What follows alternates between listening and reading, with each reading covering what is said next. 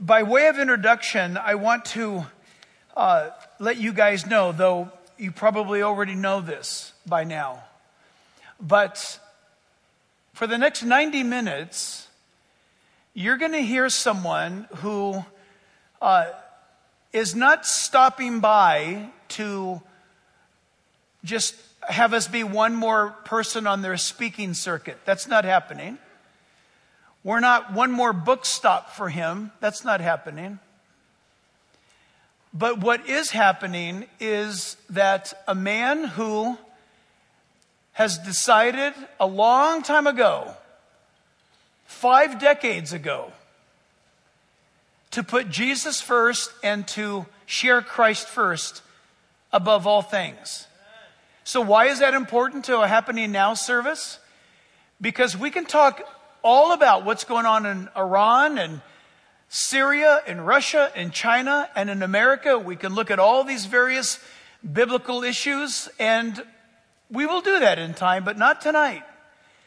Because tonight it's going to be about the most important thing regarding all of that. You know, we can get so bogged down in studying Bible prophecy that we forget to do anything with it.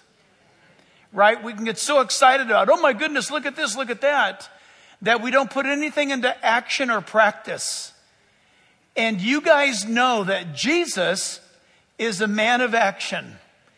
Our God is a God of action. That none of us in this room is interested in theory we're interested in actually living out our faith that God is real, He loves us, and He created us for a purpose. He's the ultimate design engineer for why you live. And tonight, as we go through this amazing interview, you have got to make sure that you determine tonight to leave this building a changed person because you will be challenged. And um, part of that challenge I've watched happen when I have traveled with this man, when I've been places with him. He really does what he talks about. I'm talking about the Billy Graham uh, recipient award in evangelism. He started um, making a small family business that started in 1901 that just chugged along, that by the time it came to him, he decided, let's, we got a product that's good enough. Uh, let's, let's take it to the world. And he received a lot of pushback on that. You would think that's a businessman, right? Dream come true. Let's, let's go for it. Uh, but it didn't go over well. And so uh, he did it really on his own. And uh, he has created a global business. He's an icon in this field of really automotive, can I call it beautification?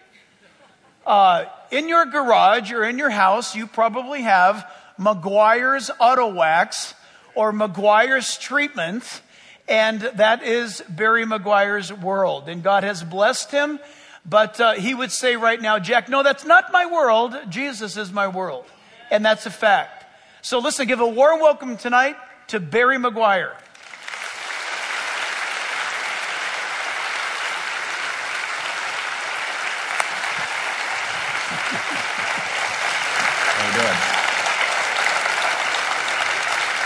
All righty. So listen, you guys, before we get going, uh, He's written a book. This is that, that there's that iconic. All the guys know this. Do any ladies in here know this? All right. But um, he's going to share, and he's going to share a lot. And so you're going to hear him talk a lot. I just want to remind you, he's got his latest book, his newest book that is out. And uh, I think there's 300 copies out in the foyer. Barry, I think you'll be there after. Tonight. I reckon so, yes. And um, that's going to be tremendous. So, you guys, let's give it to God right now. Father, we pray that you'd bless our time together. And, Father, that there'd be a profound exhortation that comes out of what Barry has to say. There are so many ways that people could look at him and say, well, how can he relate to me? But Lord, I know his story. Many in this room know his story. But Thank you that tonight many will know his story. And his story is, in fact, Jesus Christ. So, Father, bless our time together now, we pray. And all God's people said, Amen. Amen. Well, Barry, let's dive into this because um, as we look, as we consider your book, 26 chapters, um, in a very, very powerful book. But the most important thing is ignite your life. Ignite's been a big theme about your life. and uh, how did it all get started? How did you get started? Oh, well, if you talk about sharing your faith, I, I, not too many people have been sharing their faith every day for 50 years. Karen and I have been doing that every day for 50 years. And um, it, it, really started back when um, in the first days of our marriage. And uh, we were well churched and Sunday morning, Sunday night, and volunteering for everything and giving and all the stuff we did with that. But we didn't have any joy. Um, we had happiness, but we didn't have joy. And it seemed like the more we volunteered, the, the less joy we had. And we kept saying, this doesn't make sense. God, I mean, where are, what's going on here? So we started praying for joy. And uh, we went to a banquet. I was sitting, I was placed right next to the speaker of the day, who was, whose name was Herb Ellingwood, who was at the time, I'll give you my, my age now, he was the legal affairs secretary for Governor Reagan. Governor Reagan? Yeah. Oh, those were the days. Oh, yeah. And uh, I was anxious to talk to him about Reagan. Do you really pray in his office and all that? And so I got up. I had about an hour before he spoke. And in that hour, he never mentioned Reagan, and I never thought of Reagan. He, he went from one story to the next, laughing and crying and laughing and crying. And, and then I was on a plane, and last night I was in this restaurant, and he was just out of his gourd excited. He had joy. and uh, I walked away from there, Karen and I both did, and I was in tears. And I said, That's, I want that. I, I, I want wow. what Herb, Herb has when I get to heaven after seeing my daughter and, and our loved ones, I'm going to make a beeline for Herb, Ellingwood and how he changed a, a, young guy's life way back in those days. He wouldn't even thought about it. And you never do. You don't know. You invest in somebody, you don't know where that's going to go. Uh, but from there, we started sharing our faith. And uh, in three years, we were sharing our faith a lot and thinking we should go into full time ministry instead of our business. But the business, I'm the, I'm the third generation leader of the business, and we're alone doing about seven, eight hundred thousand dollars worth of business, a small business. And I knew if I left, it would fail. Hmm. And so I prayed the most earnest prayer, literally the most fervent prayer of my life, prayer of my life that day, and said, God, if you want me to go into full time ministry, I will do it. I will do it. I promise you I'll do it. But I, I need to know that that's what you really want me to do. And I said, You almost have to speak to me in an audible voice, is what I said to him. Mm. And, and not 20 minutes later, a guy by the name of Dave McNutt walked into my office who I didn't know. I knew him from church. I knew he's a missionary kid my age. He grew up in Africa, but I never had never exchanged a glance with him. And he walks in all smiles. Hi, where I was in the area, thought I'd stop by and see how it's going, what's, what's happening. And so I thought, well, he's not interested in cool cars and shiny paint finishes. So I started sharing, uh, you know, faith sharing stories. And he said, wow, God's given you a wonderful ministry here, hadn't he? And I said, well, wh- why would you say that? He said, because a minister can't reach the people you're reaching, but as yep. a businessman, you can. And he gave me these words. Now, this was in uh, 1976, okay? Almost 50 years ago. He said, your business, your pulpit, and it is because a pastor can't reach the people you're reaching, but as a businessman, you can. And he just, it just makes so much sense that you're here. And I said, wait a minute, wait a minute. I got to tell you this prayer I just prayed not, not 20 minutes ago about whether I should go uh, into full-time ministry or not. I said, it has to speak to me. And he said, well, that makes complete sense. I said, why? He said, I, I just dropped missionaries off at Orange County Airport. I was driving up Red Hill, and God spoke to me and said, go see Barry Meguiar. Wow. And, and I argued with him all the way, I, I argued with him all the way to, to your office saying, I don't know this guy. I, I, don't, I don't know what kind of business he's in. I'm going to make a fool of myself, but he would not let me go. Can you imagine? I mean, he just, when God wants things to happen, He knew our hearts. He knew that I was about to make a big mistake. Because if I'd become a pastor, I would have been a horrible pastor. I'm, I'm a businessman. Thank God that He didn't let me go, go into the pastor. That's car, how it all started. But your car would have been very shiny. Oh yes, of course, of course, yeah. so, the business the business had been i mean generationally your grandfather your father Yeah, and selling body shops and car. You know, we're buffing cars. I, the way I sold the product, I didn't out of college, was I would go into body shops and car dealers and buff with an electric buffer, and that's how we sold Just our product. That was our entire business, and God inspired me to go retail.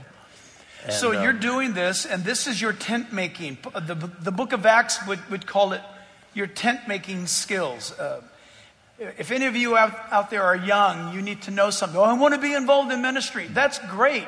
But know this that uh, according to the scriptures everybody involved in ministry had a tent making skill meaning that they had a, an ability to make income right? They, they were not um, they were not entitled into the ministry. So here's Barry, uh, now the third generation taking this business that began, that started out waxing or treating uh, carriages, wasn't it? The? I, actually, before that, my, my, there, there, was a limitation on uh, car wax sales back in 1901. So my grandfather was doing furniture polish. Furniture And he was obsessed with, he wasn't a chemist, and he was selling a furniture polish. Nobody liked it. He decided to create his own. He said, God, help me create a finish that, that creates a perfect finish on black lacquer furniture. That was, that was his passion. And God gave him a very unusual mix of ingredients that helped him to accomplish that goal. He was in Evansville, Indiana. Over half of the horseless carriage manufacturers were in the state of Indiana. And without his permission, people started taking his furniture polish and putting it on carriages. And his product became a carriage polish without him doing anything about it. right? All right. So it was a miracle from the very beginning. Then he moved to California in 1913.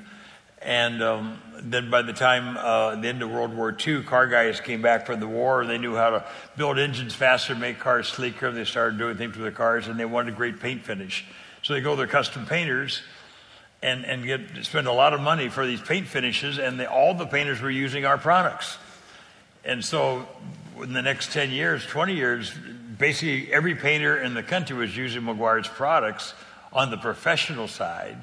They're all retail now. They're all wanting to keep this finish looking this way. And they would get, the painter would give them a bottle of our polish and say, just use Meguiar's in this finish. Nobody knew us. We had no advertising program.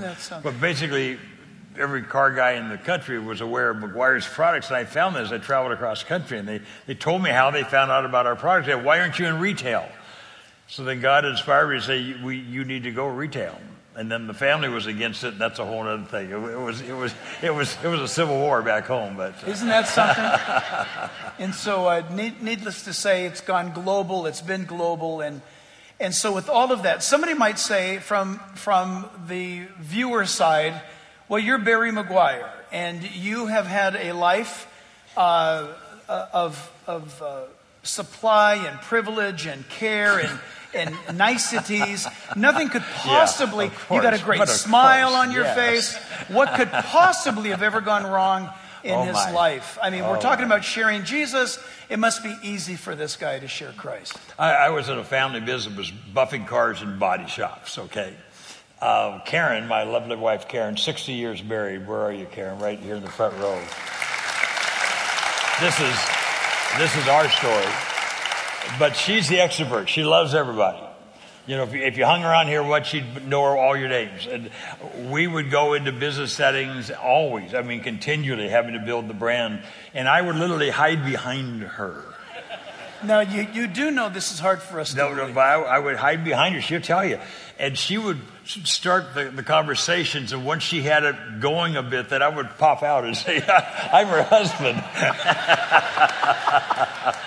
and for years, she gave me $5 a week to live on. That was, that was, I That much? That was, that was the case. So, no, we had a, we were a struggling little business, family business, lots of problems within the family business and, and different it. You just read the book, you, you'll figure that out. But, uh, yeah, it was a whole different world. Um, but you know what? When you when you start sharing your faith, you step into all the promises of God, and we'll get to these in, in a few minutes, I suppose. But all of a sudden, He just gives you great confidence. that changes your life. It just changed your life. And and I look at it. We're all called to share our faith. That's right. He didn't say, We you know, all. go into the world, all you who have certain personalities, right? Uh, or, or, or you've been trained, or you're paid, or whatever. He just said, go. And notice he didn't say, go in the world and read the Bible. That's true. And he didn't say go in the world and pray. No, we're all called. You know, I right. often say all of us are witnesses. Some of us are witnesses for the prosecution. we, you know, we're pushing people in the wrong direction. We got to stop that. We, we sometimes don't even know that. You go in a restaurant, and you make a lot of noise, and you talk about God. And the, the waitress on Sunday would rather be home with her kids, but she's got to wait on Christians. And they're more demanding, and they stay longer than they should, and then they stiffer on the tip.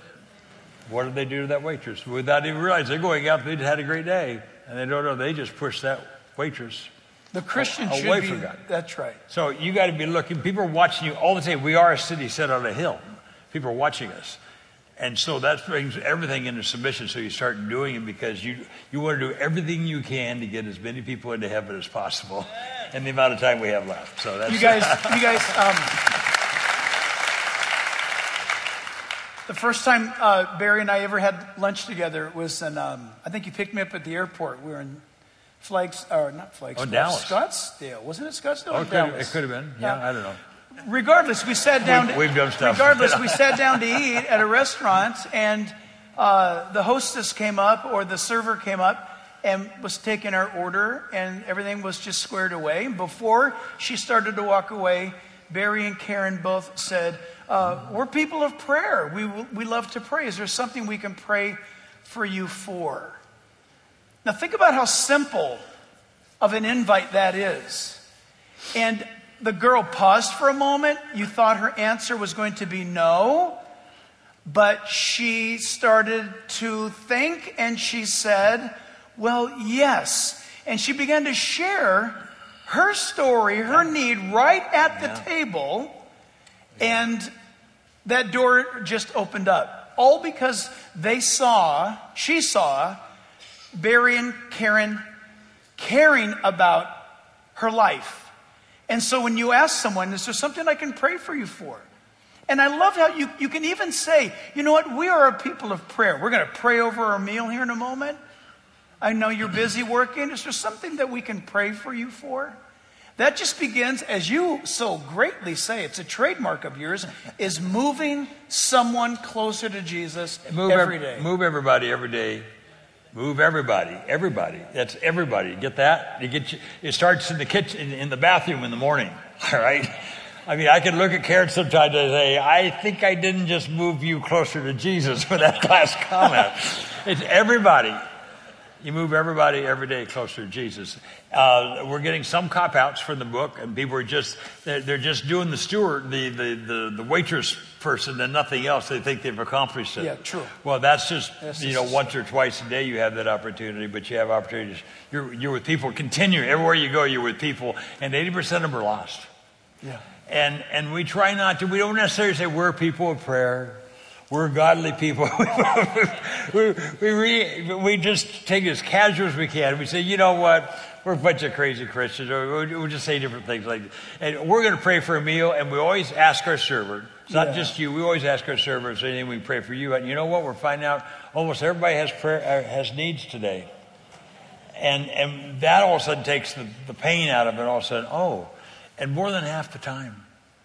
More That's than right. half the time, they'll give you, and, and usually an emotional Yeah. answer. It's just, it's just crazy. Well, what you are so uh, prolific at doing and promoting is evangelism from the believer. A lot of people will think, well, look, he won the Billy Graham Award, so I didn't. Uh, that's his thing. But no, the scripture says, Paul told Timothy that we must do the work of an evangelist. Oh, yeah. Which means It's a novel every thought. single one of us need to be ready to share uh, when that door opens. And God, I believe that God will bring every day someone across your path of life, that it's built in, that God builds that in. But as a pastor, my burden, my heart is, oh God, please may they go out and do what was just taught. I mean, that's my big thing. It's kind of like, I would imagine somebody cooks a big meal and then people come and they don't eat it. It's like, what? As a pastor teacher, you want people to take in the word and then go do the word. Do it, yeah. And Yeah. yet, Yeah. that's part of making disciples. But the disciple, as you said, is to go. Chuck Smith said years ago, healthy sheep produce healthy sheep. Yeah, I remember that. Yeah. And so Yeah. To, to take the word of God and to do it must have, must incorporate evangelism. But people hear the word evangelism, they get scared. Oh, nobody wants to evangelize. So tell nobody us- wants to us. be evangelized, and nobody wants to evangelize. Just forget that term altogether. Instantly, about everything you've been taught about evangelism, if you want to use that term, is wrong. Uh, you show me a verse in the Bible that says you're supposed to, to memorize and recite stuff and the key points. And all that. It's not there. And, and, and, and quite frankly, when you're talking to people, you can't orchestrate what they're going to, what, what you need to say. There's no way you can compare. You're talking to somebody, and all of a sudden you find their, their son committed suicide last night, or their wife just walked out on them, or they just found they had. You have no idea where it's going to go. That's right. So you have to get away from the from the from the class. I appreciate evangelism programs. Karen and I went to several of them. They helped us. I, millions of people have been saved by evangelism programs, but most of us do not go to evangelism programs. Then we feel we're not entitled. The fact of the matter is, you don't need to do anything but love. He said, "They'll know you're my disciple by your love." So just love on everybody. Everybody touch them. Look them in the eye. If nothing else, just say, "Hey, have a good day. And, and God bless you. And look, in the, look them in the eye when Yeah. you say that. And, and you'll be surprised how many times they'll tear up by you just telling them God loves you. So every day is an adventure. I mean, every day is an adventure. You walk in the room, it's like, what does God have in store for me now? And you have no That's idea where it's exactly going to go, but it's, it's, it becomes so much fun uh, to see how God brings people into your life and, and, and then he gives you the words to say. Mark 13, 11 says, don't prepare. Don't prepare. Stop preparing. Luke 12, 12 says the Holy Spirit will give you the, the words to say. It's amazing. So when you do that, there is no other way to have the intimacy with God. Folks, hear me on this. There is no other way. I convinced there's no other way to have intimacy. We can have all this Bible knowledge. We all Yep. are educated way more than we deserve. We have all this stuff we get, but, but we're not applying it. And if we don't apply it, it's dead and useless. We need to do something with what we're being told. So when you, when you do that and you use it, then all of a sudden God's speaking through you and, and you see the change in the person right in front of you and you walk away and say, God just used me. I pedal, I pedal car wax. And he just used me to change that life and it puts a bounce in your step. I got to tell you, it's like, it's, it's exciting. And we have that experience every day. People say, why, why are you so joyful? You know, they often say, Kara, why are you so happy all the time? You always have joy. You always have, man, we're just coming off one of those experiences and we know another one's coming up. And guess what? Nobody's having to tell us to get into the word. We're digging like crazy. We're in, you're in the game. You're praying. Everything's working. Everything's working. And when you do that, then he takes your business or whatever your profession is or housewife or parenting or whatever and he turns, makes it, turns it all into good. And we'll get to that scripture in a minute, I fact. Yeah, absolutely. So it, uh, the the joy. So uh, you've known the Lord. My whole life. Yeah. I, I, I, many generations of both Gen- sides of my family. I accepted the Lord when I was 14. But I, But gener- yeah, I grew up in church Sunday morning, Sunday night, Wednesday night, all that. So one of the great things about, and you you know this, one of the great things about being around a new believer is that they act like Barry. is, is that they're so excited to tell somebody, right?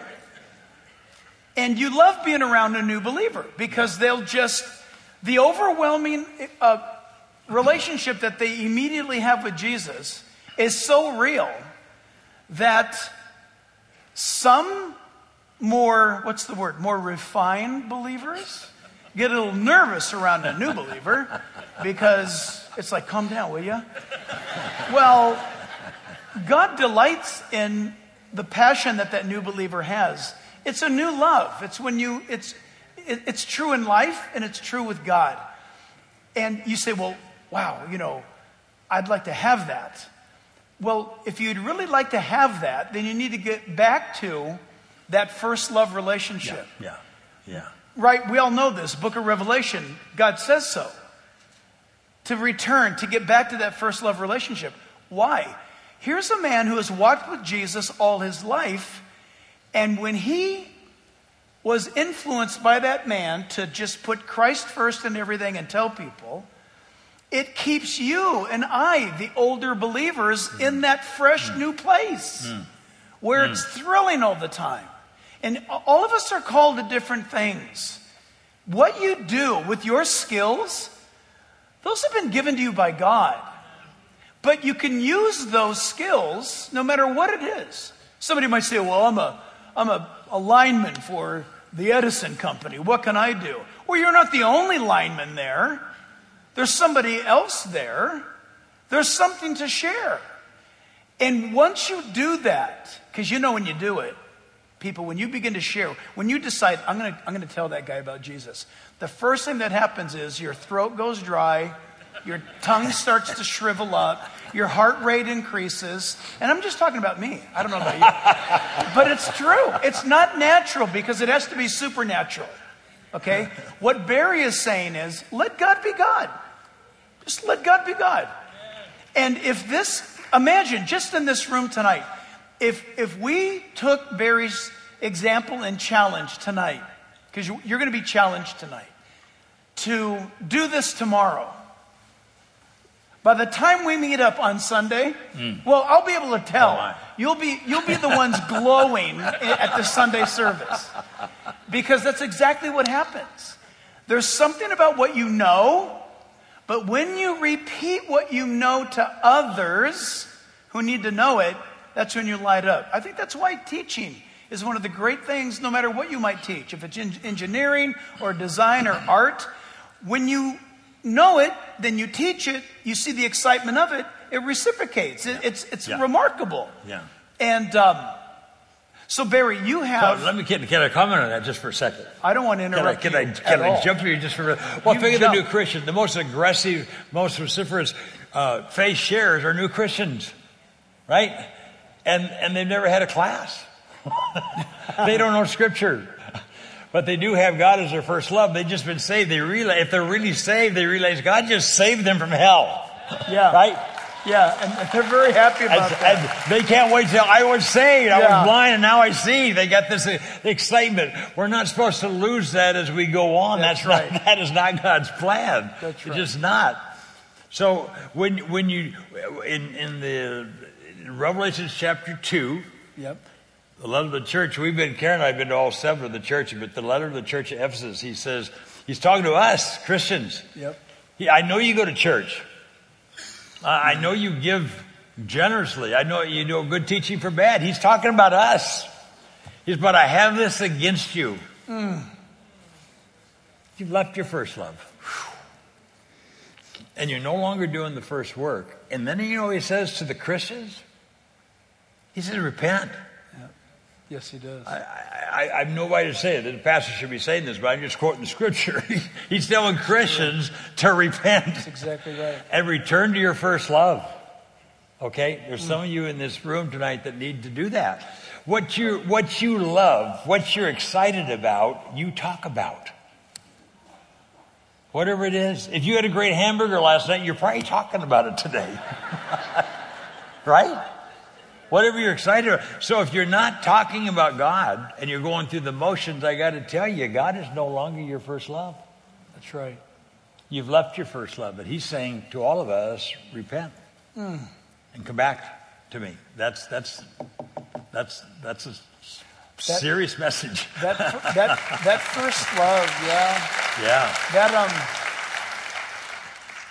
when when we have lost that first love, things of of faith become atrophied.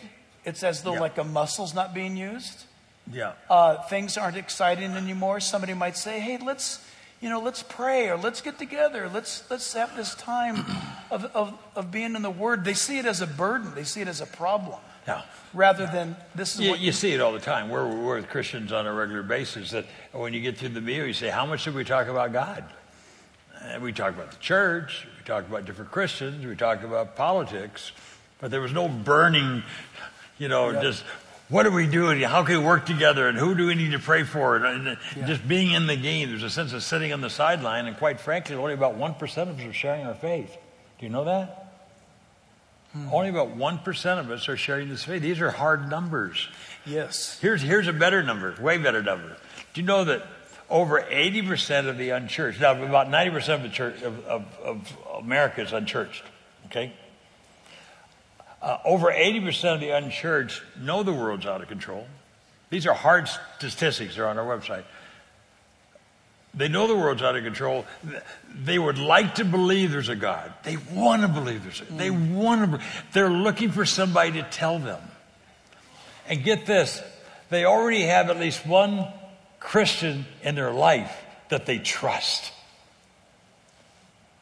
Do you realize we could, we could ignite America's revival in about 30 days if we wanted to? Yeah but only 1% of it. It is literally the fields are white for harvest. They are. They're champions of the They're frightened. Yes, they want to know is there a God, and we're walking around keeping it in a bushel basket. That's the problem with the church today. The problem is not the world. And you can't solve these problems in Washington, no matter what you do. That's right. Their, their eyes are blinded. Right. The reason they're making these stupid decisions in, in, in legislature or just being people, they're, they're dumbed down. God has, has said that Satan's the ruler of this world and he's blinded their eyes and they can't see truth. They, they see evil as good and good as evil. We're seeing that today. That's right. Whose fault is that? Uh, it's ours. It's ours. I'm a layman. I'm not a pastor. I'm just talking as, as one of you. We got to get off the bench and get to the game, and we've got game. We can do this. We can we can change Southern California. This group right here, we really can. And the game is the gospel. They've yeah. got they've got all these things mm. bearing down on them. The world that wow. is. Yeah. And the the game is the gospel. And so we all know we've never lived at a time. Uh, well, I, I I mean I can't say that I didn't, I wasn't alive during the World War II era. I would have, I would have thought, I would think that that would have brought much fear to a lot of people. But uh, I can't do anything about the World War II era. I wasn't there. But you and I are here now. And here we are so far out from COVID. And yet, Lisa and I have just gone on a trip. And uh, I was shocked. I was shocked. Uh, to be in two European countries. Uh, one of them did not shut down. And it, I found it interesting because this one, this one country that didn't shut down is a country that on Sunday, all the stores are closed. Wow. And the churches are packed. Wow. Is that, do you, wow. you see the correlation wow. to this? The other country was completely shut down, terrified, terrified, suicidal, and their churches didn't open and their churches by and large stayed closed, but they were captivated by fear. But we were, we were just there, and, and both those countries are living as though COVID had never happened. But then we come back to the United States the other day and we see people. It shocked us because we had spent two weeks away and we had to come back to America to see a people group uh, self imposed, right? There's no mask mandate right now, is there? But people terrified right now, masked up, and still living as though there's some germ walking down the street. My point is this what has taken the place of COVID is fear. It's absolute fear. And if you don't know that, know it now. But what it means to us as believers, it's almost as though God is dangling before us this golden apple to go for it. Because when we see uh, the culture that you and I live in, uh, it, it, this culture needs Jesus. Uh, I'm not going to say like never before because I, you know, this country's 250 years old. But I'm telling you, in my lifetime, this country needs Jesus like it has never needed him before. And we have, in fact, you and I talked about this before. I love the story. Strike that, wrong word. I'm getting away from the word story. I love the account of when God told Gideon, get your guys together, a motley crew. Right? Go read about Gideon. Go find some, some pottery. Okay. So they go get some pots, and these grown men with these pots, they're holding pots, and God says, light torches and put the torches inside the pots. Then go out into the dark, line yourself on the slope of the mountain toward the enemy. And when the trumpet is blown, I want you to break the pots. And these guys, who had no hope of defeating the enemy, went out there and did exactly what God had said. They broke the pots. The light on this hillside came bursting forth, and the enemy began to flee in absolute terror and panic. And Barry said, You know, Corinthians tells us that we are earthen vessels, which, you know, if you're a chemist or a biologist, we are. We are actually made out of dirt. And the Bible says that we hold the truth of the gospel in these earthen vessels. And so, what we're encouraging you tonight to do is when, when this program tonight is over, consider yourself becoming um, a, a broken vessel that shines the light. From this time forward, each and every one of you to determine one, imagine one time a day you're going to share Christ. How time many, out. Time out. Yes. That is one of those things we've been told forever. Forgive me, you're my yeah, pastor. Do it, do it. You, I mean, you, I can slave, you know, it's like, but this one time a day thing is not correct. Good, go, do it, do okay? it. Okay? Can I correct her? Can I it's do that? All I don't day, know. Can I do that? All day long. But I mean, it's one of these bits, you know, find somebody today or somebody this week to share your faith with. My question is okay, out of all the people I'm going to be with today that are going to hell, uh, how do I pick one? and how do I pick the right one?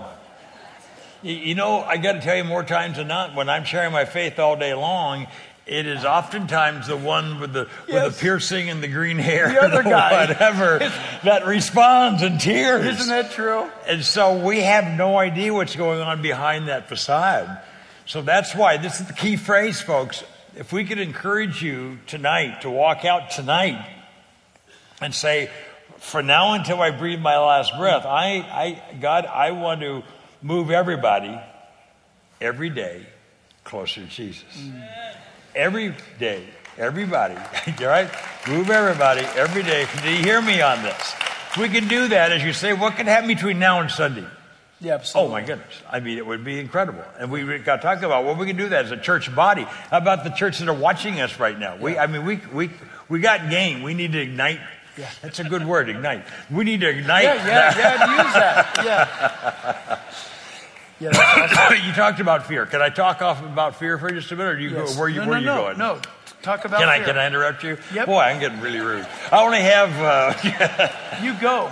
Um, how many of you tonight would say that you live your life by Proverbs 3 5? Trust the Lord with your whole heart. Lean not on understand. In all your ways acknowledge him and what? He will direct your paths. You know? um, we have a bit of a problem with that. Yeah. I know you said it but you don't mean it. Yeah. Um, the church today is full of scriptures that we quote, we sing, we share, and we don't live them. Mm-hmm. That's one of the most key ones. Do you trust the Lord with your whole heart? You know, the statistics tell us that we look at several studies so they come in us so we know that we're talking clearly here. Over 80% of Americans, including Christians, are living in fear. They're living in fear. Over 80%, I mean, we're an exceptional church. We may, maybe it's only 75 here, but you get the point. living in fear. We can say we're living in faith, but then, uh, you know, what's going to go on? I'm going to lose my job, and I got this health issue, and I don't know if I have my income, and is Trump going to elect it or not? I mean, the things we get, we hold up is just really important to our life. It, it, all kinds of things to be afraid of. The byline on this book here is defeat fear with effortless faith. With effortless faith. How would we like to defeat fear with effortless faith? Amen. Yeah. Yeah. Amen. Well, that's what we're talking about here. You might, it's, it's a good book. You might want to buy this book on Ignite Your Life.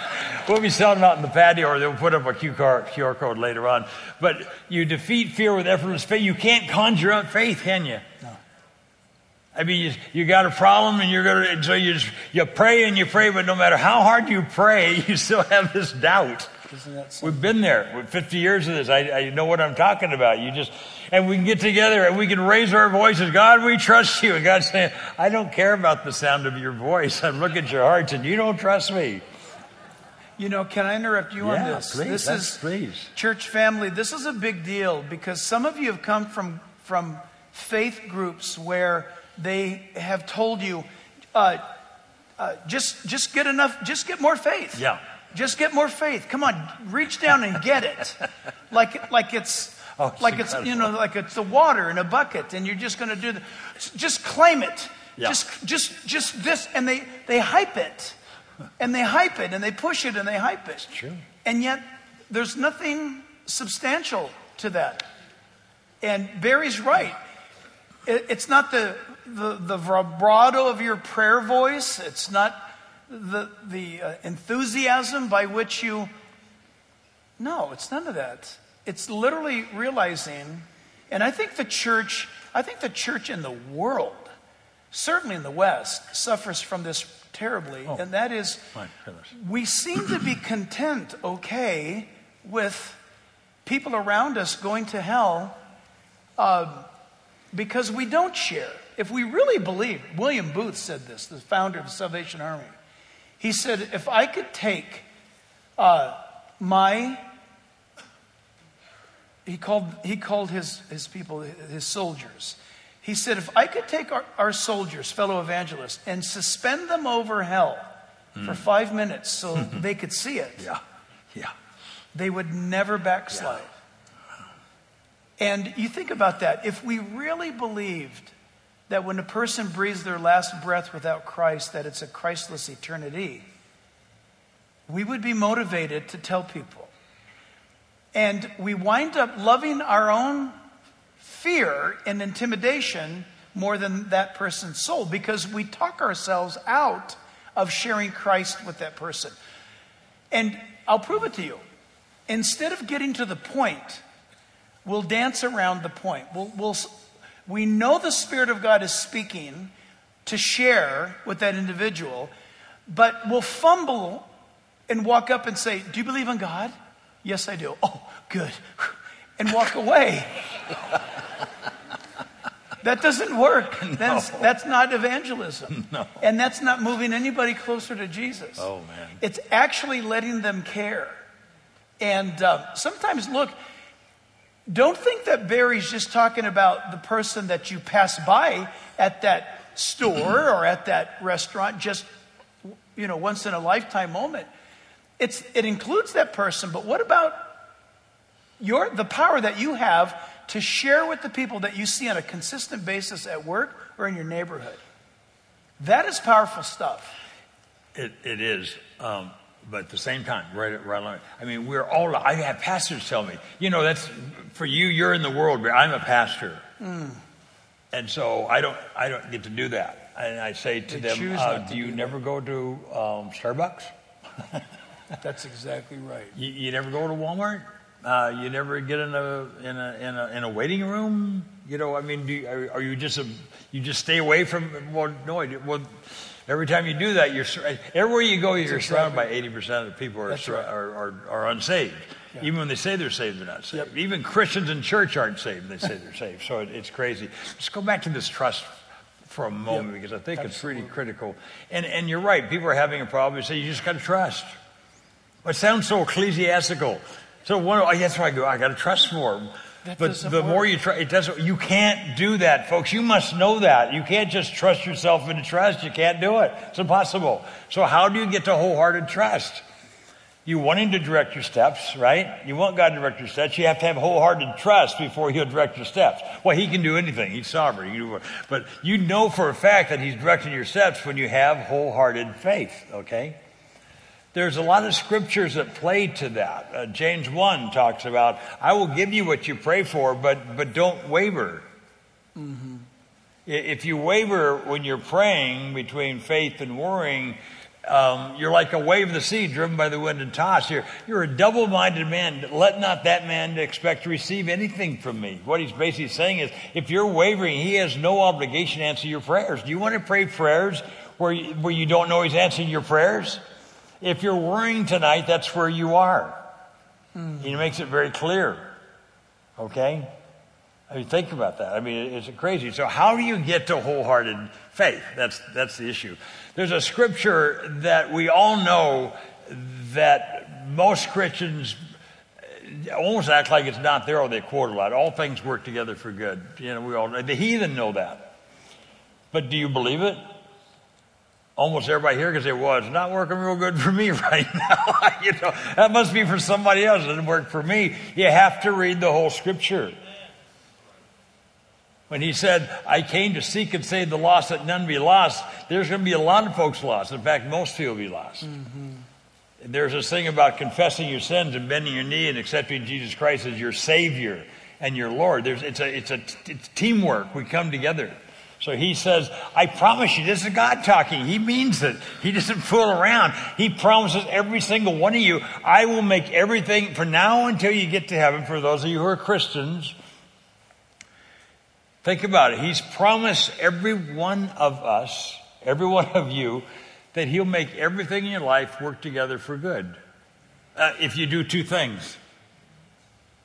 It's, it's a whole, it's a, you got to read the whole, the whole verse, right. right? To those who love me. That's it. First love, right? And you love him, you do the first work. To those who love me, to those who live for my purpose. That's it. That's it. We're always looking for our purpose. Here, more people say, I'm praying for God to find out what God's purpose. He didn't have a purpose for you. I'm sorry, He doesn't. he has a plan for you to fulfill His purpose. We live for one purpose to seek and save the lost. That's His purpose for you.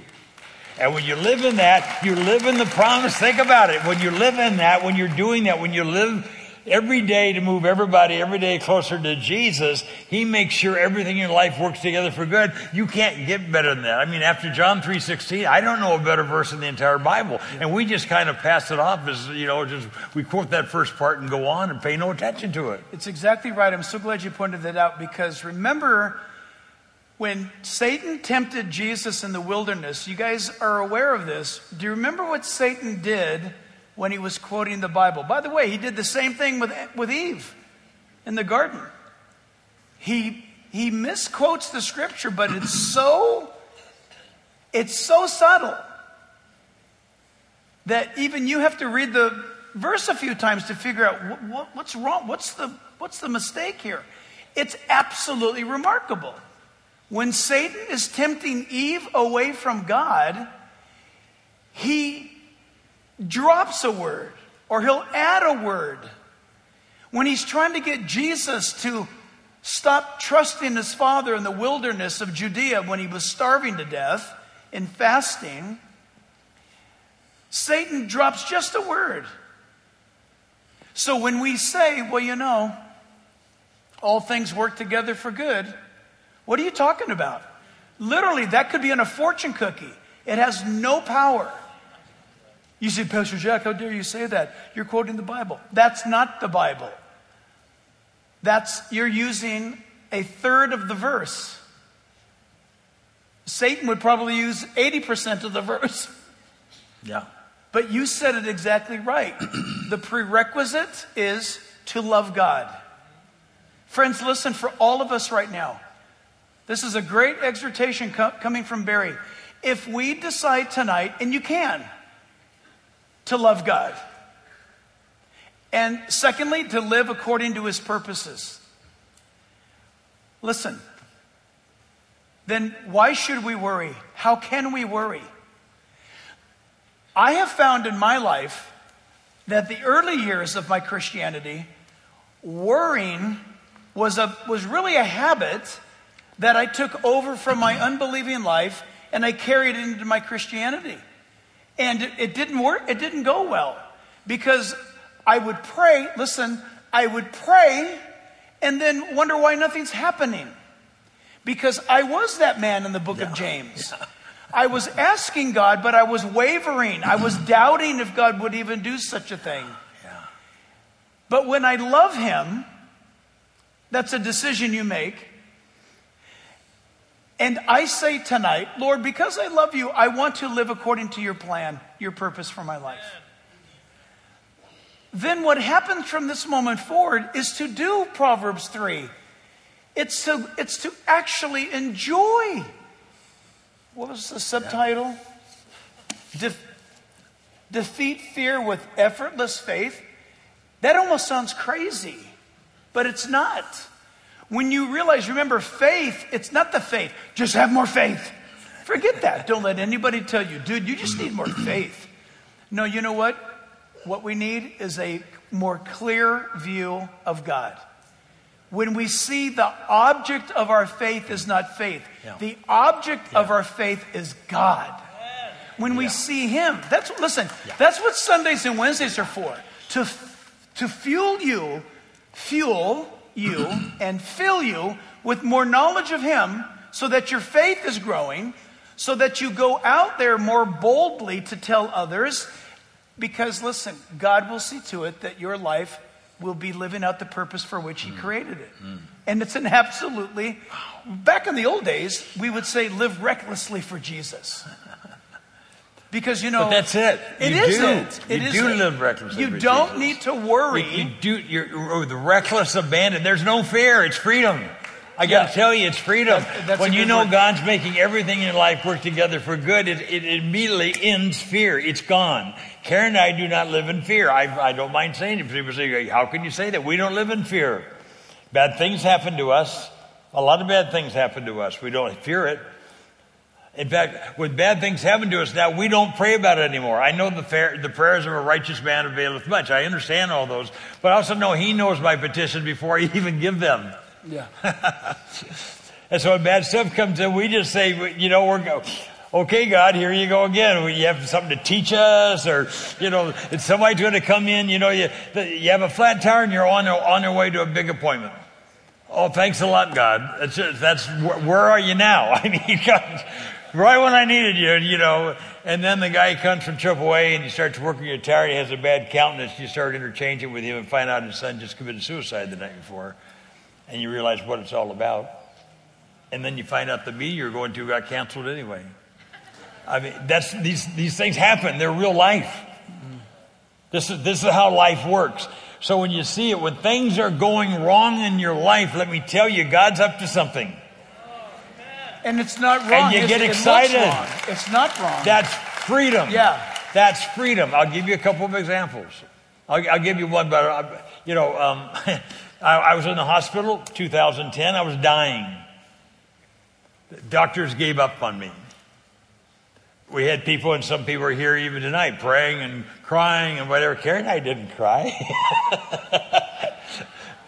and and he brought us through that. It's a long story. If you want to read about it, it's in it's in the book. But I mean, that was that was.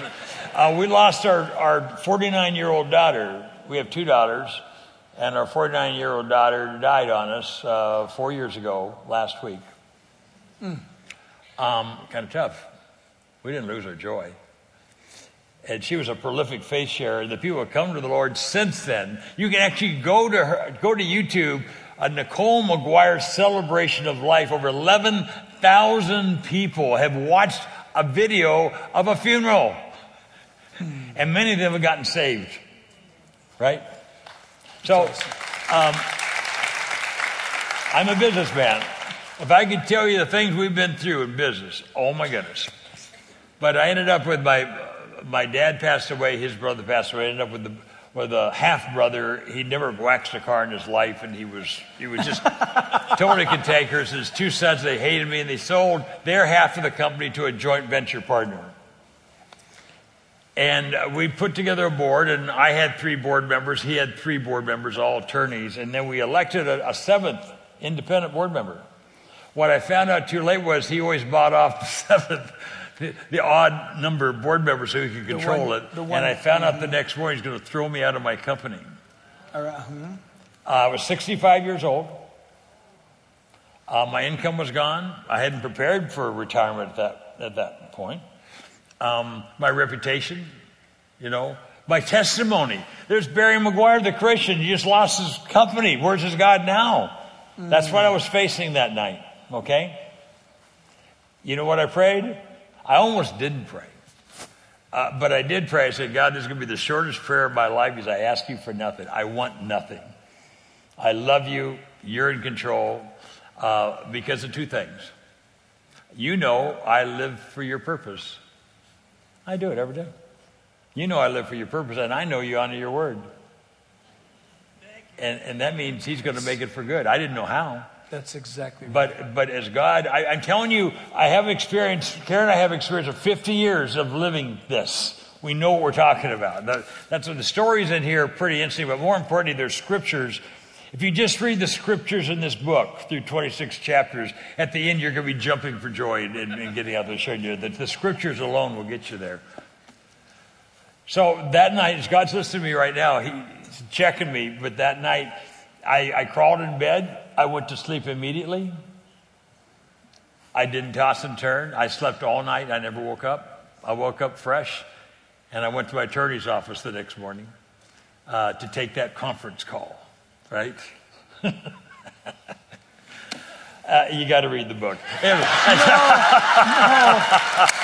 Woo! No, I know. you got to tell them. Uh, in, in, in about eight minutes, Eight minutes. Eight it took minutes. eight minutes, and my joint venture partner was so he was cussing me out. It was GD this and F and this and all this stuff, and I, I broke out laughing. It was hilarious. I mean, it's fun serving God, and and knowing that you're living in the promise. I call it the fog. Follow the nudge, live in the fog. Follow the nudge, live in the fog. We all know what the nudge is. Uh, Bill just found out he's got cancer. I need to call him. Oh, but I don't know what I got to say. I, I, I, let somebody else talk to him. Mm-mm. You know, I'm sitting with an unsaved friend, and almost every time they're pouring out their heart about how bad things are.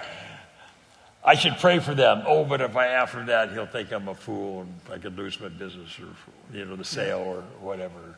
You walk by somebody, you see them hurting, and I should help, but, uh, oh, I got, you know, I'm busy. So all these nudges, you know what we're talking about. When you follow the nudge, you live in the fog. You live in the favor of God. Favor of God. You live in the favor. You live in the promise. I like that of Romans 8 28, folks. This is real stuff. I got to tell you, this is real stuff. You want to ignite your life? That's the title of the book, Ignite Your Life. It's about, it's secondarily, let me tell you, it's secondarily about reaching the lost. I got to tell you, it is. And, and, and he tells us that in Isaiah 43 10. Mm-hmm. There's this powerful scripture that we only found about three years ago. And we, I think we, have the verse. We jumped up and down when we saw this. Here this is. is crazy. And I, this is Isaiah now, right? 43. You are my witnesses, says Lord, and my servant whom I have chosen, that you may know. No. Not that you may know more. He says ultimately, this, it's not by trusting more, not by conjuring up more trust, not by having more prayer meetings. And sorry, I, I believe in prayer meetings. I don't want to mock all that, but the fact of the matter is, he says, when you're my witness, when you're living for my purpose, that you may know and believe and understand that I am God. Wow. I mean, that's just incredible. You follow what I'm saying? This is amazing. This is a life changer. It'll change every life in this room. It can change Southern California. If we, if we light this spark here and we resolve, all of us, we're going to move everybody every day closer to you. We can take all the largeness of what we get from this fabulous church and give it legs and take it out. He can't do it by himself. He's teaching us. We can't have more. We, there's no better church than Jack Hibbs in this church. But we're sitting around and doing nothing about it. And we can vote and we can do all this stuff. We need to get involved in the political process, all that. But the number one thing we're called to do, share faith, live for God's purpose. Yeah. I'm looking at this and um, I'm blown away because that statement, I am, understand that I am He. Mm. You guys know that that's what Jesus in John's Gospel specifically stated, I think, seven times the I am statements of Christ. Many of us remember a guy at Calvary Costa Mesa years back. And I love the fact that God died for our sins, not our personalities. Because the man I'm going to mention is completely different than Barry, and he's completely different than me, than all of us. We're all different. But through the proverbial school of hard knocks, he, he learned the value of sharing Christ in places where none yeah. of us could get to, and very unique ways. And I'm talking about Chuck Missler, if anybody remembers him. He would be able to share Jesus in boardrooms and, and on, on, you know, the, the most unique situations where nobody gets into.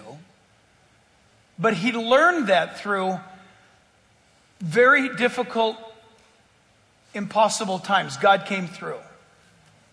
And I think, if I remember right, he, he went bankrupt, I think, three or four times by businesses being taken out from underneath his feet. And, and, and you know, having nothing. And through that process, trusting God again and, and again. And then his, then his marriage almost fell apart. And God spoke to him and said, You're the one that's destroying this marriage. You're the one that needs yeah. to put your faith in me. And one of the things that we struggle with, and I used to think it's a, it's a man's thing, but I don't think it's a man's thing anymore. I think it's an everybody's thing, and that is, well, I'll fix it. I'll, I, I think I can make it through. I can take care of this. And you probably can, but the problem is it's not going to last. Mm. It won't mm. endure. And you're just putting a band aid on something that God wants to actually either completely fix or remove from your life. But this God that is the I am, when Barry says you don't need to worry, when we say, look, I grew up in a home, my mother could have gotten a master's or a doctorate degree in worrying. She was a master, she was amazing at it. She would literally worry about tomorrow's sun coming up. She worried about everything. And so I inherited a lot of that. And then I met Jesus, and he just began to push that out of my life. But the joy of having him in control, friends, listen, this world will throw you some pretty mean fastballs. And there's nothing fair in this life. You need to, you need to just wake up to that right now. There's nothing fair in this world but God. And when He does this, when He does this uh, work in the life of those who decide to love Him and to live their life for His purpose, we're not kidding when we tell you you don't need to worry. You can literally rest your life and your concerns in His care because that Chuck Missler in a Wednesday night Bible study said something that Lisa and I, we've not forgotten in over 40 years.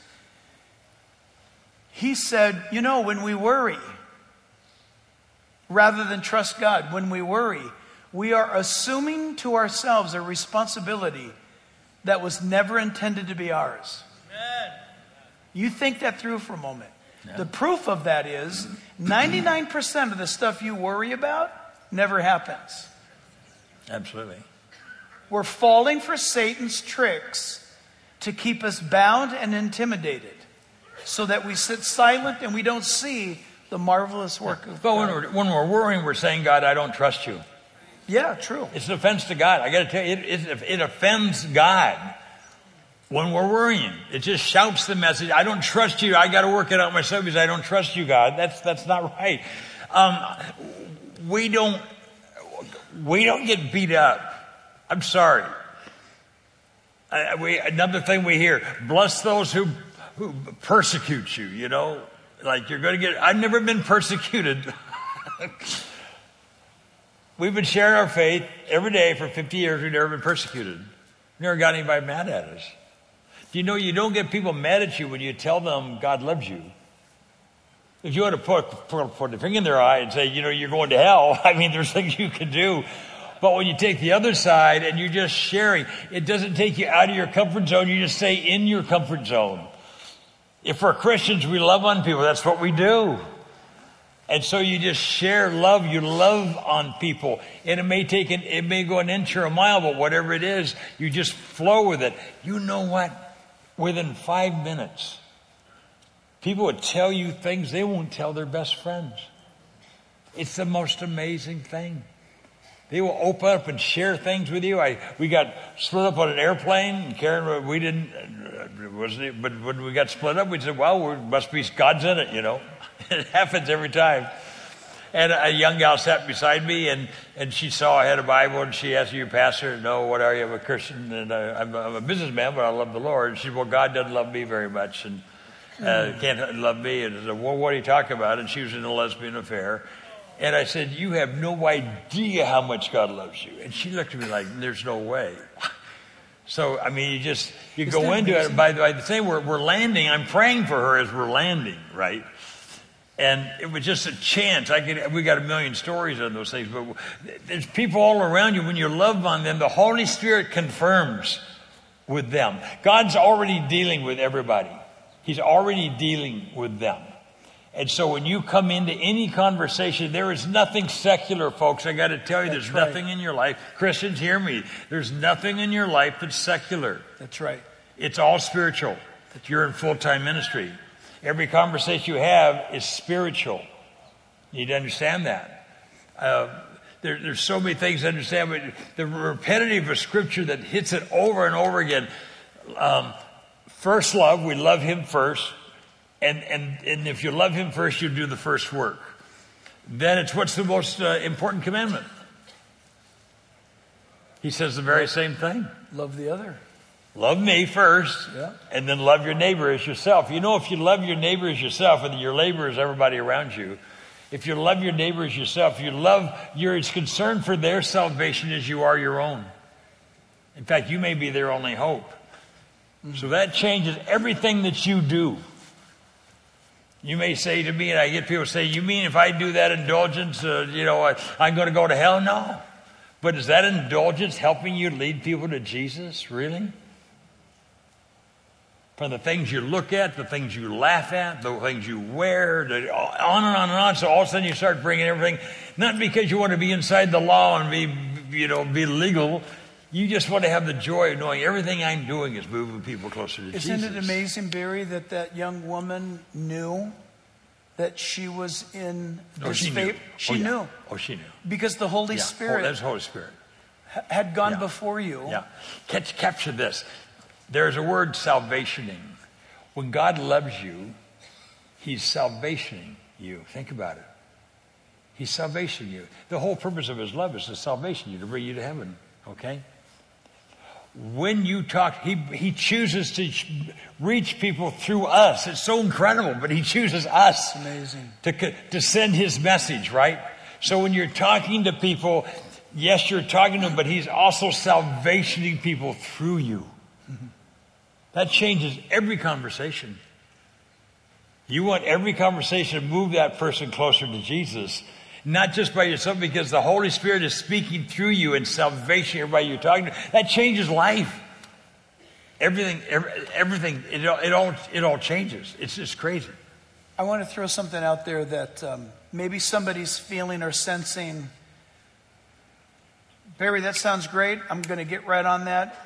But I've already left a uh, trail behind me. I've got a neighbor that I've blown my witness with, or I've, or family, whatever it is. Uh, what would you say to them rather than write off that neighbor or that family member that you've blown your witness with, which I, I personally believe that there's a, a powerful God given tool in that situation, but what would you say to somebody who thinks, well, I'm going to start sharing with people tomorrow, Barry, but boy, I sure ruined my witness with, with my neighbor. I, have got it. You know, um, we make mistakes. Uh, less and less all the time. When you go back to somebody and say, I need to talk to you because I'm convicted.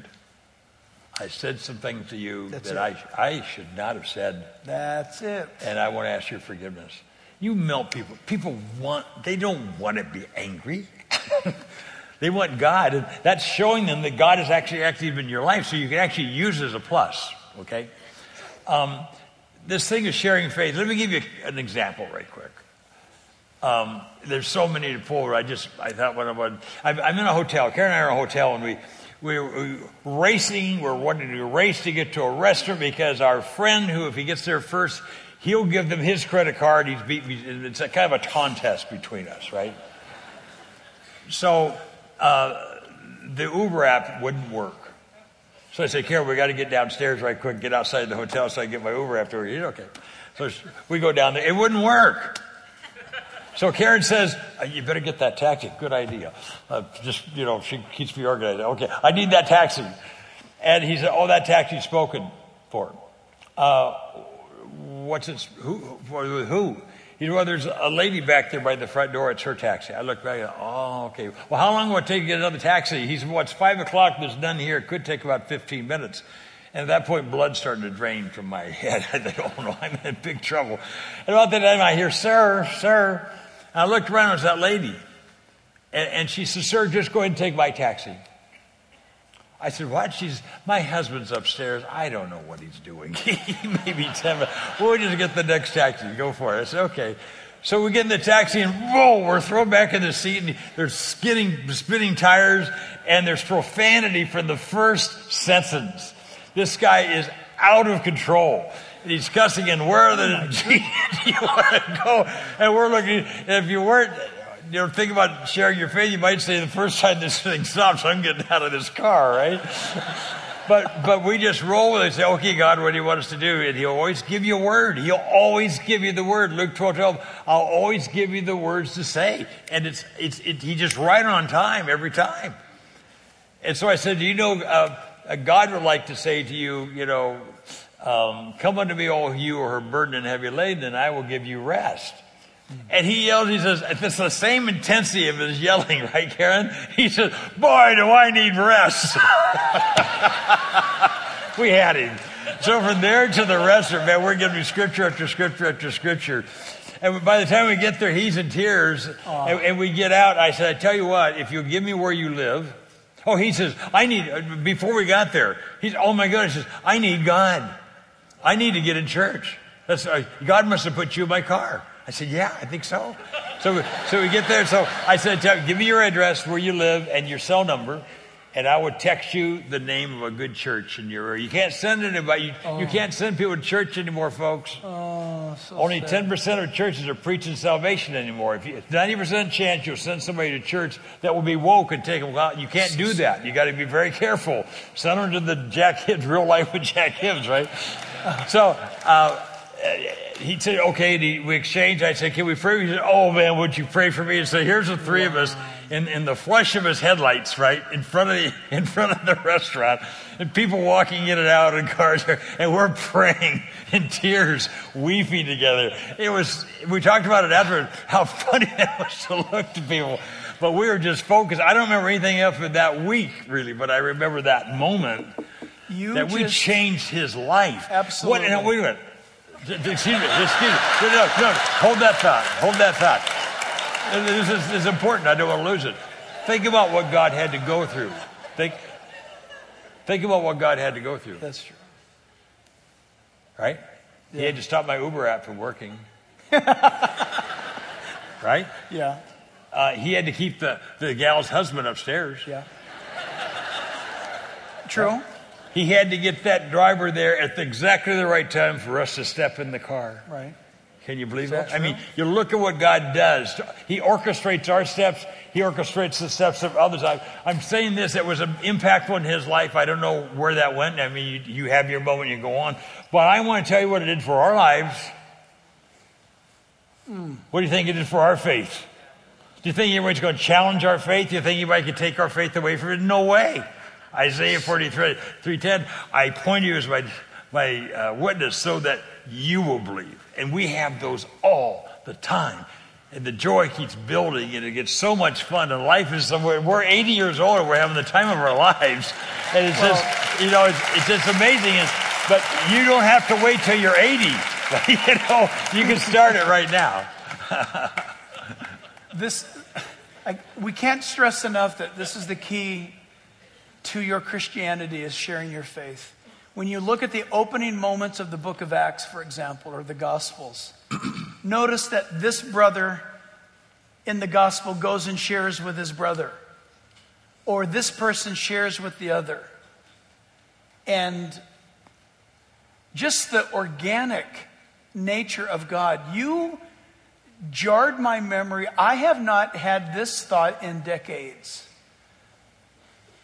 I was, well, Lisa and I were married at the time. Early, it was Newport Beach. I remember walking by the pier. We were sharing with people the gospel. It was a Saturday night. There was a, a, a I don't know what they call them today, but you, you know what a chopper gang is? With the leather jackets and the sleeveless, and these guys were huge. They were just huge, intimidating guys, and they're drinking and cussing, and they had a girl on each arm. And I had my Bible, and uh, I had this feeling of, oh man, these guys are drunk, they're mouthing off. I don't know what's going to happen next. We just need to walk faster. Let's just walk faster because this is kind of scary. This is kind of spooky. And um, you could tell, you know, that sense of discernment where this is this could go right. These guys could start throwing motorcycles through windows. It's bad. I mean, they were big enough. And I got past them, and uh, a friend of ours was with us, and you mentioned the nudge. The nudge hit me. And the thought was this in my mind, and this is not me. Remember, I've told you guys often that when God speaks to you, He'll use your voice, but He'll use words that you know are not yours in your head. Yeah, oh, yeah. Oh, yeah. And this is what was in my head I died for them as I died for you. I died for you and I died for them. And I knew exactly what that meant. And I told my buddy, I said, we have to go tell those guys yeah. the gospel. Yeah. And I walked up and I didn't know what to say. And I'm telling you guys, they are massively intimidating, huge. and drunk. And so God had me walk up to the biggest one of them all. No, I'm serious. I walked straight up to the guy and I said, Excuse me, before you kill me? No, I'm serious. God's my witness. I said, Excuse me, before you kill me, I'm a Christian and I want to tell you the gospel. And the guy just goes, Oh, that's funny, man. That's funny. Hey, guys, he, this guy wants to tell me the good news. Oh. So, so, so what is it? Well, I started telling him the gospel, and a couple of guys were laughing, and he said, Shut up! Go on. Gave him the gospel. And it was so sad, but maybe not, hopefully in eternity. He said, hey, Listen, I have to stop you right there. He said, I, I grew up in a church setting. I, I, I, know, I know the gospel, but I've never lived it. And he, he, he said, You know, listen, I, I, I guarantee you, God would not want me in his heaven. So you think about right there, you're thinking the exact same thing I was thinking at that moment.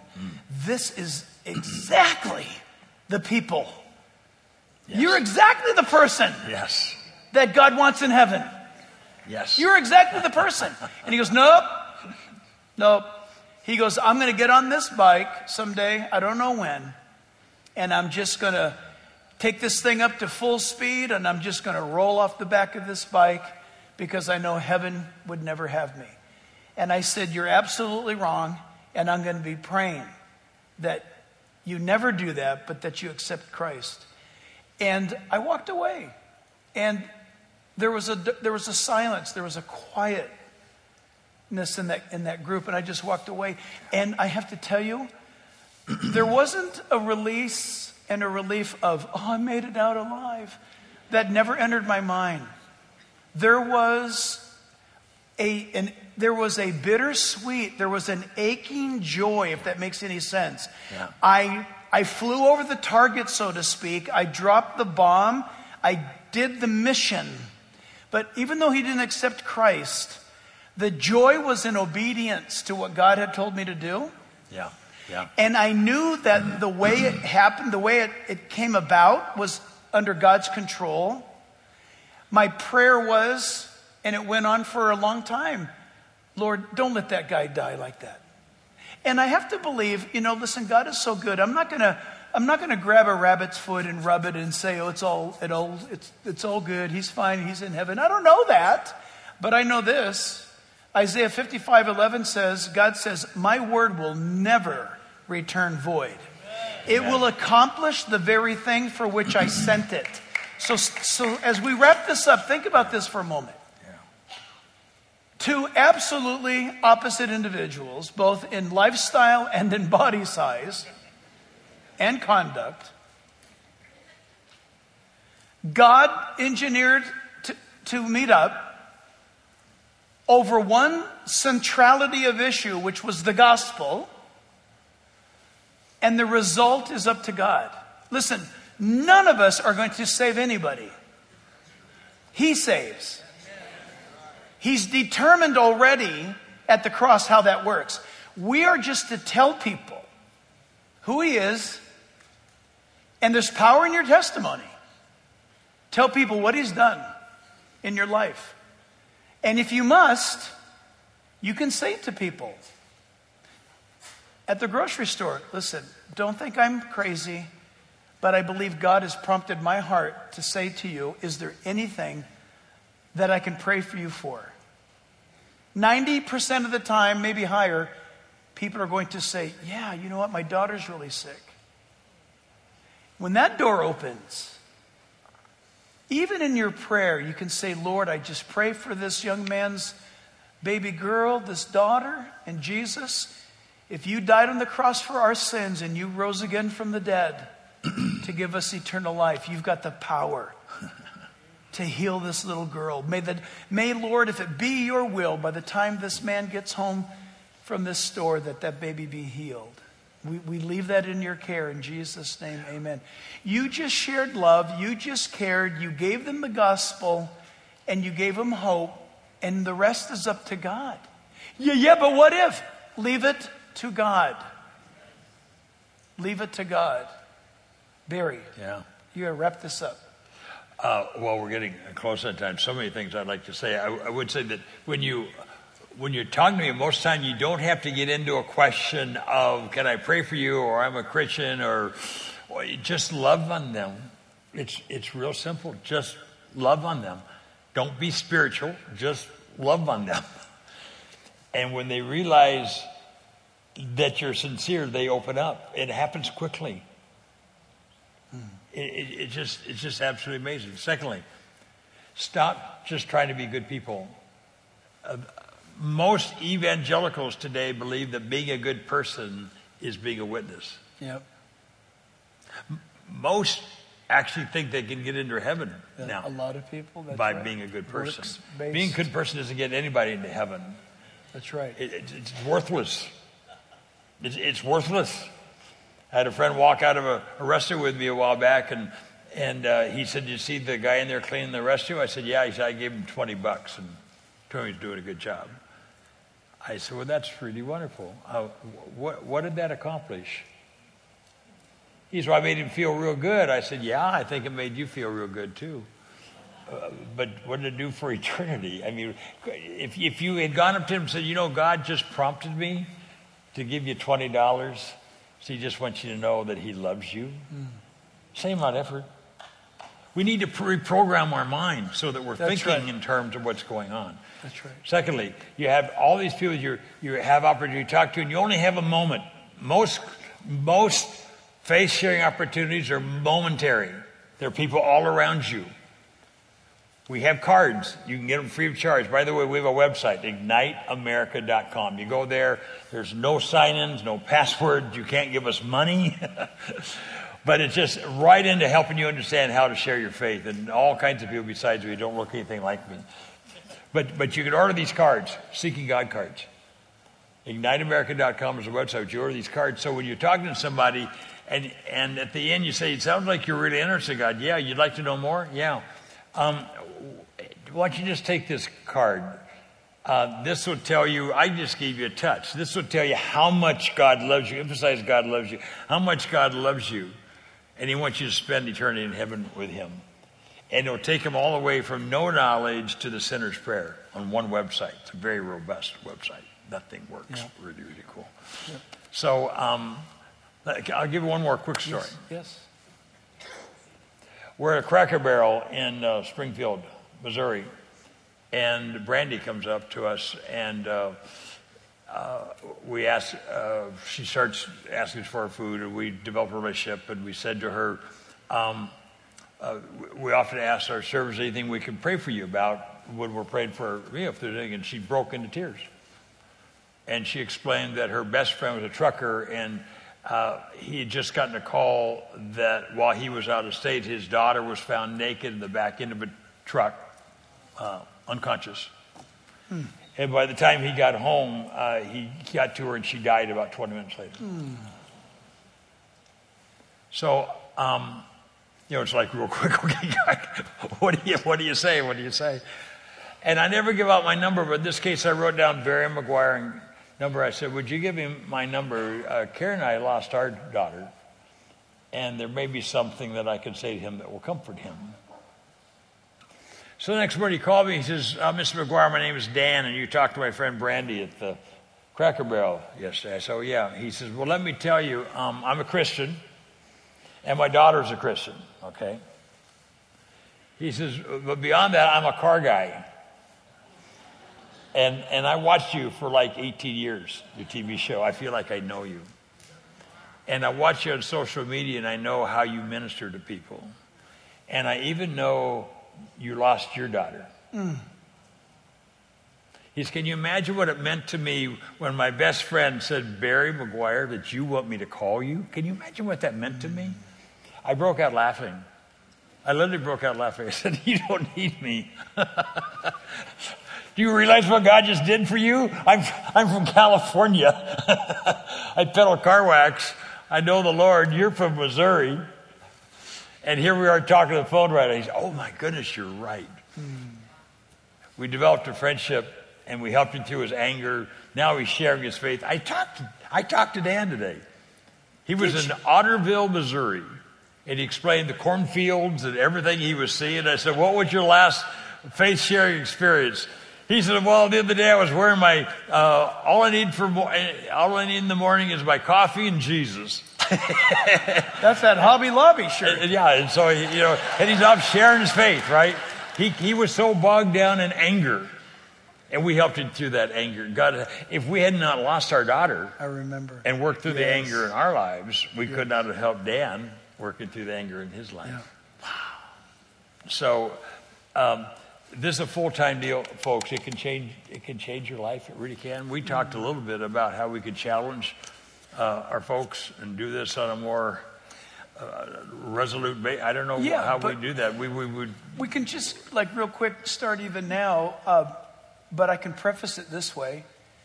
So you guys, for over a year, Barry had been saying, um, Jack, you need to make your your Sunday morning service available more quickly because I have I have a network of people that I send it out to and and um, it just wasn't working right or whatever the case might. be. I don't understand that stuff, but um, we finally just did what he was saying, and I don't know how long this has been now. A couple months, maybe. Yeah, a couple months. Yeah.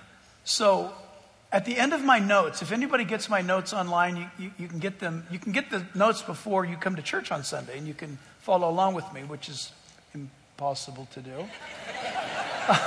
but at the end, if you notice, it says BMR. Anybody? Anybody has? If you've seen at the, the last page, it says BMR, and that's to remind me to say to all of you that. Um, if this sermon today is speaking to you, Uh, it's going to be loaded up quickly. Grab that link and send it out to 10 or 20 people or your email blast and, and get it out. I'll preach the message, but you and I will work together to get it out to more and more people. That was 100% Barry's idea. That's why it's BMR is Barry Meguiar's request. That's what BMR means on my notes. and uh, I think the first week uh, he, we did that, there was a, we, we went from hundreds, several hundred thousand views to over a million views. So you did your job. In that same genre, uh, Barry wants to challenge the church, and, and I think this is a, is a great word. And I, you want to tell them? Go ahead. You want me to? I will. Yeah. I well, think, I, um, I can look- you imagine if we all started moving everybody every day closer to Jesus? Can you imagine what could happen? Would that be fun? So, I mean, we, we, have, we have the greatest teacher in the world, and when he's not here, we have that sermon on Sunday, Joey. I mean, Oh, Joel, Unbelievable. We're trained well. We have the word, but we need to go out. We need to go share it. And, and do it with fun and energy and loving on people. When you, once you start doing it, it just becomes so easy. It's like breathing. Literally, we pray without ceasing because as we're as we're walking, we're saying, "Should we talk to that person?" we're not crazy. We, we have a business. You know, we have cars, we have boats, we like fun. We. It's not that you're odd. It's just that that's all temporal. That's all going to burn. You realize everything you're doing. To think of what you did today. What did you do today that's going to impact how you're going to live eternity? Hmm. Do you know the only thing that matters 100 years from now is how many people will be in heaven because of your influence? That's right. Think of that. The only thing that will matter when you're in eternity is how many people are, will be in heaven because of your influence. You have lots of influence. It's time to start using that influence. So we're just talking before the service about how we could possibly start, Yep. you know, getting everybody doing that and reporting back, and perhaps maybe having a website of some sort. So we talked about um, creating a, a, a web- website location or, or either a separate website or a location on our website Yeah. where we can have you, we can encourage you with the challenge to share Christ, to move someone just one step closer to Jesus, and to po- be able to post your experience. You can say, This is Mike, and this is what happened to me today at Costco, where I shared the Lord with this man, and his response was this. So, everybody, please pray for John, you know, at Costco, or something like that, to where you can start sharing what you're doing, will embolden others to do the same. This is actually an online testimony Yeah. of what God is actually doing in real time. And I guess it would be something like God's, you know, God's storybook or, or story page about what He's doing through your life, uh, among others. Yeah, and it can be something where people will adopt that to pray. They'll Yeah. they'll pick it up and run with I it. take a step further. Um, most of you don't take notes, but I tell you what, if you take notes, you remember the sermon a whole lot better. Yes, so take notes. But also, if you take notes, if you take notes, you'll be much more prepared to share what you heard on Sunday morning Yeah. that week. That's true. And, and to see how often God will use what you learned. That you hear that wonderful message on Sunday morning, you walk out, next thing you can't even remember what it was, unless you use it. That's Atrophy right. sets in, and you'll lose it. But when you use it, it becomes part of you. Oh, that's so true. And I say it becomes part of your tool chest, your your, your armor, armory chest, where it has all your armor. You just keep having it, you use it over and over. So if you'd start doing that now, resolve starting tonight. If we maybe we finish with a prayer, say every resolve everybody. Starting tonight, we move everybody every day closer to Jesus. Yeah. Come to church on Sunday, and, and you won't have a website up by then, but if you maybe you could announce on Sunday, we'd start seeing these coming in. Can you imagine thousands of, I mean, certainly hundreds. I mean, and we're talking about pastors watching us on air right now. They could do it themselves. It's so easy to do. And have people reporting in. So all of a sudden you realize, wow, there are hundreds of people in this church that are sharing their faith and making a difference. Look at all that. You got to get in on it. And by you might call it peer pressure. All of a sudden realize we're doing it. And guess what? When you do it, once you get onto it, you're going to be having the time of your life. I say, if you want to have the time of your life for the rest of your life, just start sharing your, the one thing we don't want to do, the only thing in Christian we don't want to do is share our faith. It would do anything to keep from sharing our faith. It's so, so terrifying. And it's the one thing that it's the Great Commission.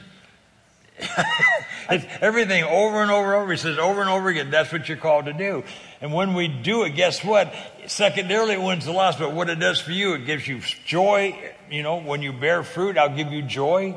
You, my joy remain with you in Romans, um, uh, John 15, 11. I'll answer your prayers. I'll direct your steps. All that, all that comes when you do this one thing, the one thing that you don't want to do, and that starts sharing your faith, and you can start doing it now. I just say if we, we could all resolve to start moving everybody, everybody closer to you. Who knows where this might go? I mean, you know, I, I, I would say this. It's not that you don't want to do it. I do believe what I read this morning in my morning devotional time in the first chapter of the book, I talk back to the devil. Strange title by A.W. Tozer. He talks about in that first chapter the biggest problem with the church today is that he said Satan has intimidated the believer into silence. Oh, yeah. You think about that. Yeah. I read that randomly this morning, not knowing how we would do this tonight. No connection. It's not that you don't want to tell people about Jesus, you do. But that voice of that that wicked one is so intimidating. Oh, you'll probably blow it. You, you might make it worse. Yeah. You know. Yeah. Get this. Don't don't he's, listen to him. He's Satan's paralyzes. We're static. We're, we're absolutely paralyzed. Worse than that, he sterilizes us. Satan has sterilized us so we can't reproduce ourselves. He's happy for the, us to just say there's a small group and just stay yeah. there. And that's what he's done. We're down to 1%, only 1% of sharing our faith. He has sterilized the church yeah. to doing nothing. He has us exactly where he wants us yeah. to be. And, and that's. We could start a move to start moving the That's way, unacceptable. So we're, we're going to, we're just going to agree together as a church now uh, to take the gospel to the world. Mm. And don't don't think of that the person next to you is going to do it or that's for Jack and Barry to do or for somebody else. We, it's in, in one of his chapters, it's a team effort. It yeah. takes a team. It's a team sport. It's a team sport. and I like that. So let's pray together. Can we all stand? Hmm. Let's pray. Father, we're asking you, Lord, tonight that the, the truth that Barry has shared about announcing our King, our Lord and Savior, Jesus, the one who loves us the most, the one who will never leave us or forsake us, the one who says, Come to me, I will never turn you away. The one who says, Repent and believe, and you shall be saved. Hmm. Lord, I pray tonight that if there's any man, woman, boy, or girl with us right now or watching right now, that they would say, Jesus, I believe that you died for my sins and I accept you as my Lord and Savior. Yes. And I ask you to wash away my sins and to put your Holy Spirit in my life mm. and to make me a brand new person. I, I want to start today, tonight, wherever you are in the world.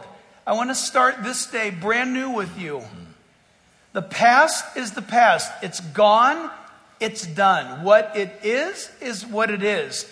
But God, thank you that you are not affected by the past.